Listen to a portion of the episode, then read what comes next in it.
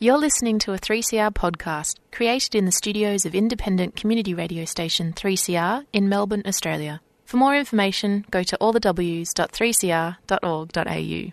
You're on 3CR, and welcome to Listening Notes stories about politics, art, and activism, and conversations about the big issues affecting our lives. Big thanks to Black Noise Radio for their show today. I'm Judith Peppard, and I begin by acknowledging that 3CR is broadcasting from the land of the Wurundjeri and Bunurong people of the Kulin Nations, true owners, custodians, and caretakers of this land, and I pay my respects to elders, past, present, and emerging, and recognize that sovereignty has not been ceded. Today, we're going to hear from Katrina Channells, a documentary filmmaker whose childhood friendship led her to make a film on the campaign to prevent fracking on the coast of Maningrida in Arnhem Land. After that phone call, she went away and created Protect Arnhem Land, which is a community grassroots campaign to stop unconventional mining in Arnhem Land. And I went away and started working out how we could make a documentary about it. Katrina Channells, and she'll tell us more later in the show. But first up, we're going to take a look at sustainable futures. Peter Newman is a professor of sustainability at Curtin University, and he's a founding member of the Curtin University Sustainability Policy Institute. He's also the coordinating lead author for transport with the IPCC, the Intergovernmental Panel on Climate Change. I caught up with Peter because I was interested in an article he'd written entitled Creative Destruction The COVID 19 Economic Crisis is Accelerating the Demise of Fossil Fuels. The term creative destruction comes from the Austrian economist Joseph Schumpeter, who described the phenomenon in 1942, a phenomenon in which technologies and processes continually revolutionize the economic structure from within. So I began by asking Peter Newman to say more about that. The creative destruction of the old allows the new to accelerate. Investors come in who can replace the old. The opportunity is there, and that's now happening. So you're seeing massive investment in solar and wind, in batteries, and electric vehicles. And they're the big innovations, along with a kind of smart city integration, how you bring these things together with new smart systems. That forms a cluster. That was the other thing that uh, Schumpeter called them a cluster of innovations. And they all fit together. If you can demonstrate them quickly, you can rapidly take off in this new economy. And Australia's sitting pretty, ready to do that. Can you tell me more about electromobility? Electromobility fed with solar energy and wind energy rather than fossil fuel energy is where lithium ion batteries are being put into vehicles of all shapes and sizes. Electric skateboards, electric scooters, electric bikes. These are just remarkable devices that are so much better and they feed into good public transport. So, electric buses and now electric trackless trams are where the equivalent of light rail can now be provided in a very smart technology that can carry 300 people. It goes down the main roads and you can feed into the station precincts. They can be recharged there, and the electric system can operate down a whole corridor you can get urban regeneration around the station precincts that can help rebuild and provide opportunities for more people to live and work along that corridor. That seems to me to be a pretty good deal for electromobility and making our cities function very much better. Yes. And you also talk about smart city technology. So, what are we talking about? I mean, I have to confess that when I think of smart city technology, I think of facial recognition, which is kind of a, a dark side of things. Are there more positive aspects of it? A lot of the, the publicity about smart cities has been negative, and I don't particularly like the fact that it's a great big company war going on as to who's the smartest Cisco or IBM, they're all providing a range of systems, one of which is a surveillance type technology. They are being used by police and has to be controlled, very seriously controlled. The better side to it is when the sensors can be used to help provide information to you, whether you're on a bike, wanting a bus or a train or a tram, and you need the information about how to get there, where to park your bike, where to recharge it, how to get the tram on time. All of this information can easily be provided now because the sensors are telling you where everything is. You can get an app that will tell you all this and enable you to quickly plan your route to some extent, we have that already with our mobile phones, maps and use. So it's not that far away. No, it's not that far away. It just needs to be more integrated. The next thing is how similar information can be used to manage the buildings so that they have very much less energy use and water use. There's going to be one called Climate Clever, an app on a phone, and you can put into it the information about your own power bills and gas bills and water and, and travel and get all kinds of information that helps you to reduce that. It uses artificial intelligence or, or machine language, as it's called. It groups together the people in certain areas and finds out the best ideas in that area that relates to the type of buildings and the type of climate. Does this help people to build more efficient buildings? How to live better in, in those buildings. It's smart and it's enabling us. We've now been working on a project called WGV. It's 100 units of development covered in solar and it's shared because it's medium density. You share the roof and you share the stairwells and so on. Well, you now share the solar. The way to manage that without one person taking it all is through blockchain. And blockchain is another smart technology that enables these choices to be made. And that's proven, it's been published and now being extended into the next set of developments, much bigger ones, up to 10,000 units now being built that will enable us to have shared solar, not just for the rich or even the middle class. We now know how it works. I couldn't have said that five years ago, but we do. We don't have to invent anything. So, all of these new technologies, how much carbon will they save? My estimate is that we could save 80% of the carbon we use if we got and did fully the solar, batteries, electric vehicles, and smart technologies in our cities. And there can be small towns and even remote settlements and indigenous settlements and so on. They can all be done with that technology, and that would be about 80%. The other 20% is about industry and agriculture, and there's a lot can happen using hydrogen. Hydrogen, however, is not yet really ready. There's a lot of invention still to be done. There's some things that are ready to go, but they're too expensive and too difficult to transport and to make it cost effectively. The kind of thing that Ross Garnaut has put in his book Superpower is not about using hydrogen in the city as much as using it in the countryside where we have wonderful resources, space, and we've got solar and we've got minerals. Where these three things come together, we should be using the space to make solar energy, and that solar is then used to break down uh, water into hydrogen and oxygen. The hydrogen is then used directly as a reducing agent and an energy source to process those minerals. We should be able to do that cheaper than anywhere else in the world. So instead of just digging up and shipping out, which we're very clever at, but it's not a very clever thing to do because it's only 1% of the value of that product.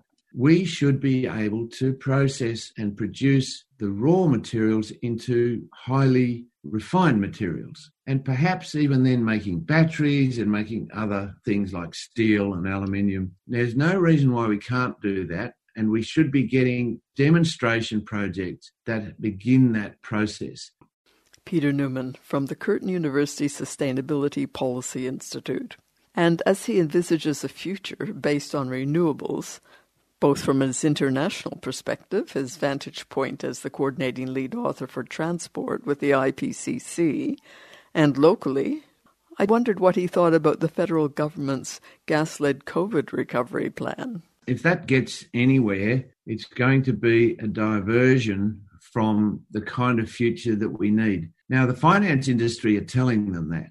They don't want to invest in gas the big companies are looking and seeing the Asian market very rapidly moving towards a decarbonised kind of gas. they are looking for hydrogen. It must be made from a green source. It can't be made out of natural gas. There's a market for that now. So we need to get on with that kind of gas. If that's the gas led recovery they're talking about, that's fine, but it's not. They're just trying to get fracking and big gas projects that have been sitting there unable to get finance because they're very unviable, sitting on the edge of collapsing, and they're trying to give them a boost because that's the big boys that they know. They ought to see that that world is dying very rapidly. If they push that investment, that will be wasted. It'll be stranded many of these gas developments are going to go bankrupt. They are not going to be able to proceed even with the kind of expansion that's built into projects they've got now. There's three or four times as much gas they're talking about producing. The world does not need that. They're going to say, Australia, get a life. Go and get some green hydrogen and we'll buy that. But we're not going to buy your contaminated, polluted gas. It's not what we need. The other part of that, of course, is the destruction of the environment that that entails. Fracking has had disastrous effects and, and on water. Water is a scarce commodity in Australia. Yes, I think the more of these panels of assessment that are now reporting, the more they're going to see that, and it's just not appropriate any longer. The world has changed, and they need to see that this is a historical opportunity this doesn't come around more than once in a generation. The 1930s generation have gone. It's now our turn to create this new economy that is 100% net carbon free. Just a quick example of that. You know how hard it was to get the, the Tesla battery system going in South Australia? It's 150 megawatts. There was some doubt as to whether it would be cost effective. It's paid for itself in two years. That's just incredible. It is so much better. It can help with the fluctuations in the grid in a millisecond, but gas turbines take six seconds to ramp up. If you've got a system where you can easily, quickly get a much smoother power system going, it will move to that. So, right through the grid, that 150 megawatts became number one and the gas turbines weren't needed. We do not need gas turbines for that peaking or fluctuating in the grid. We have a solution. And Tesla is now doing that with 300 megawatts in California. We don't need anything more from gas. We've got a better solution and it's cheaper. It pays for itself in two years. Come on. And then it's free. So that's the future, and it's unfolding very rapidly. In the last few months, the OECD countries have dropped their demand for electricity. Coal use has gone down 24%, and renewables has increased 22%. It's switching over very, very quickly. If you've got renewables in your system, like those batteries, they are better because they don't have a cost of the fuel. The sun and the wind are free. So you've paid for them already in terms of the infrastructure and their systems, but the marginal cost, the fuel, is nothing. Whereas coal or gas costs something. So the whole system moves automatically the dramatic acceleration is happening. We need to cash in on that. If we start pushing gas they don't need it. They know what works now, and it's solar, electric vehicles, and batteries combined. Peter Newman, Professor of Sustainability at Curtin University. And what a great thing to be a professor of. So relevant right now. And Peter was founding director of the Curtin University Sustainability Policy Institute. I'm going to check out his book, Resilient Cities Overcoming Fossil Fuel Dependence. Next up, I'll be speaking with documentary maker Katrina Channells.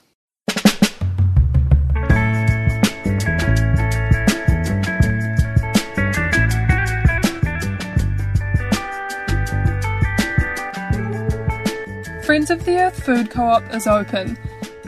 Get fresh produce and support local farmers and keep our grassroots community thriving through these unusual times. Organic veggie boxes and click and collect now available visit www.foefood.org slash click collect to place your orders. or pop in store at 312 Smith Street and see how we're adapting with our new physical distancing layout. Shop organic and buy local. Made easy at Friends of the Earth. A proud 3CR supporter.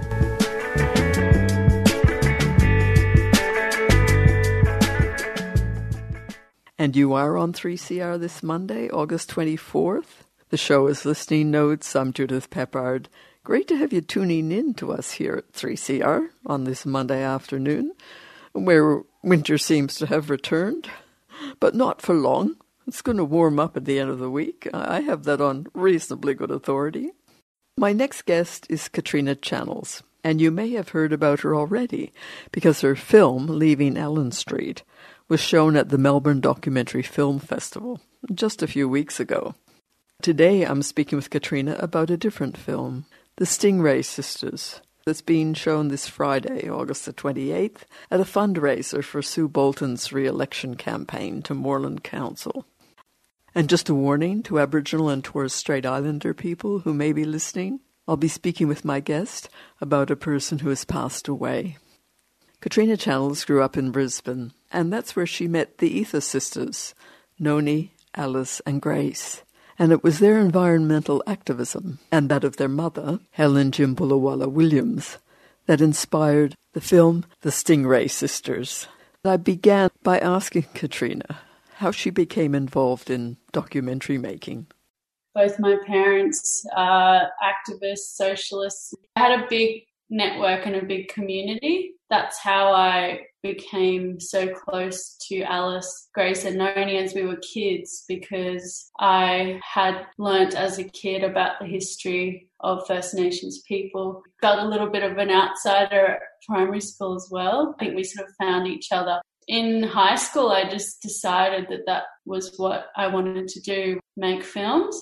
And I started out in documentary just because I was surrounded by so many interesting people and Alice and her sisters were my first foray, I guess, into filmmaking and into documentary. I first followed Noni Eather in a short documentary I made called Keeping Both Campfires Burning. In that, we followed her journey back to Maningrida when she had a, her first child, and it was the first time that Helen Djimbalawala Williams, their grandmother, could meet Noni's daughter. I just sort of fell into it because I loved the stories of the people around me, and I just thought those kind of stories weren't being told enough.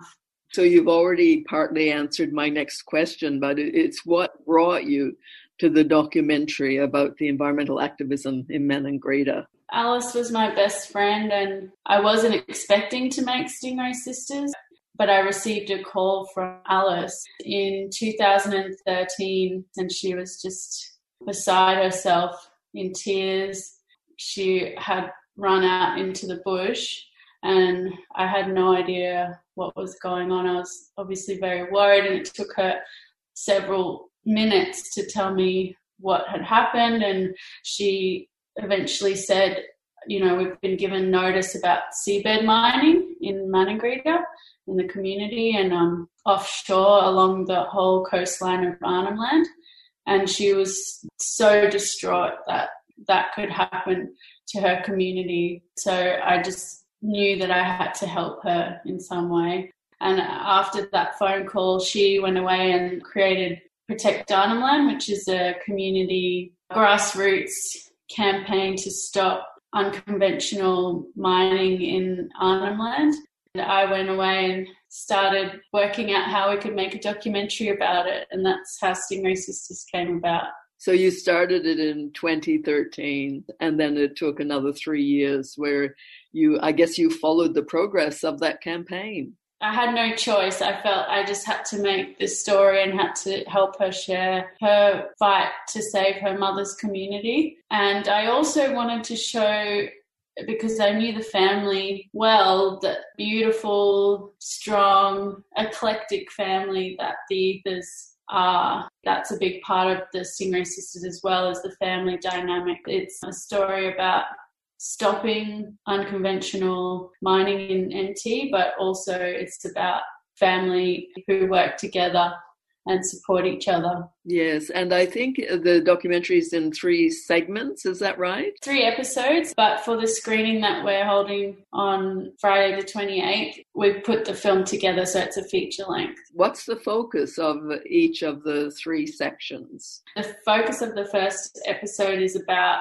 their time in Brisbane and growing up in Brisbane, uh, about their father, who is an artist and a gallery owner and they have a very strong family down in Brisbane as well. And then we journey up to Maningrida for the second episode, and that's focused around their mum and her strength and her knowledge and her wisdom as a community leader and elder and traditional owner up in Maningrida. And the third episode really culminates in the campaign and the fight to prevent this company from destroying this world, this beautiful world that they exist in. The film has been shown internationally. What kind of response has it had?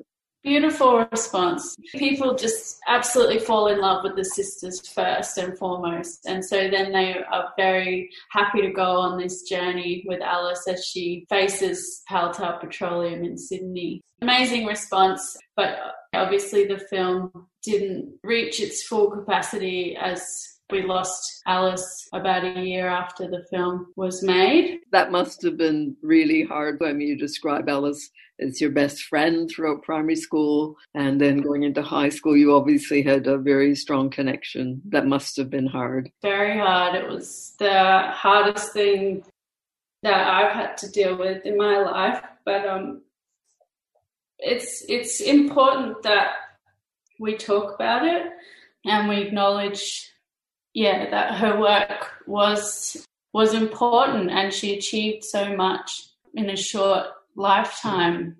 We need to acknowledge also the rates of suicide in Aboriginal communities, and that's why the family and I have agreed that it's important that we keep sharing her story and that we continue her legacy because not only was she an activist, she was an educator, she was the only Djepana speaking teacher in Maningrida ever, the first one. She was dedicated to the kids that she taught and she was a poet and achieved a lot in her lifetime. It's important that we continue that. Yes, and I've read that the family is, they've written a lot, written and spoken a lot about her life, and uh, they've wanted to keep her poetry alive as well. So you can hear her poetry on the internet, which is uh, incredibly beautiful. The story is universal for Indigenous peoples fighting for their land rights. I mean, this must speak to everyone who's doing that and speaking, you know, against destruction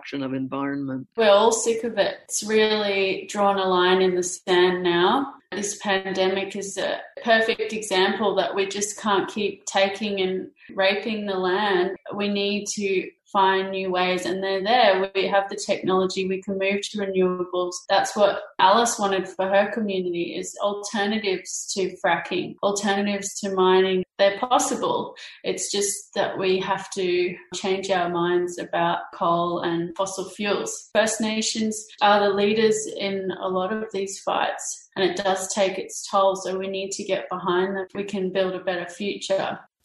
Katrina Channells talking about her documentary film, The Stingray Sisters. It'll be on this Friday evening at 6:30 Eastern Standard Time, and you can book your ticket to get the Zoom link to the screening on trybooking.com, B K Y I J. And the screening is a fundraiser for Sue Bolton's campaign for re-election to Moreland Council in October.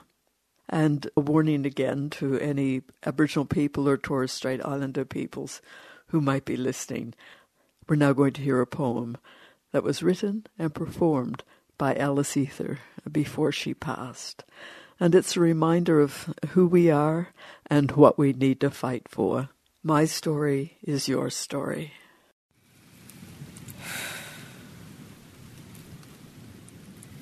We by nyira, ngana manin yo. Gia we by nyira. Gia we by nyira ngana manin grida yo. Gia we by nyira. People ask me for my story, but my story is your story. My feet are in the dirt, and the dirt it speaks in dust, and the trees they speak in leaves, like the people speak in trust. And the water speaks in waves, and the dust is in the wind.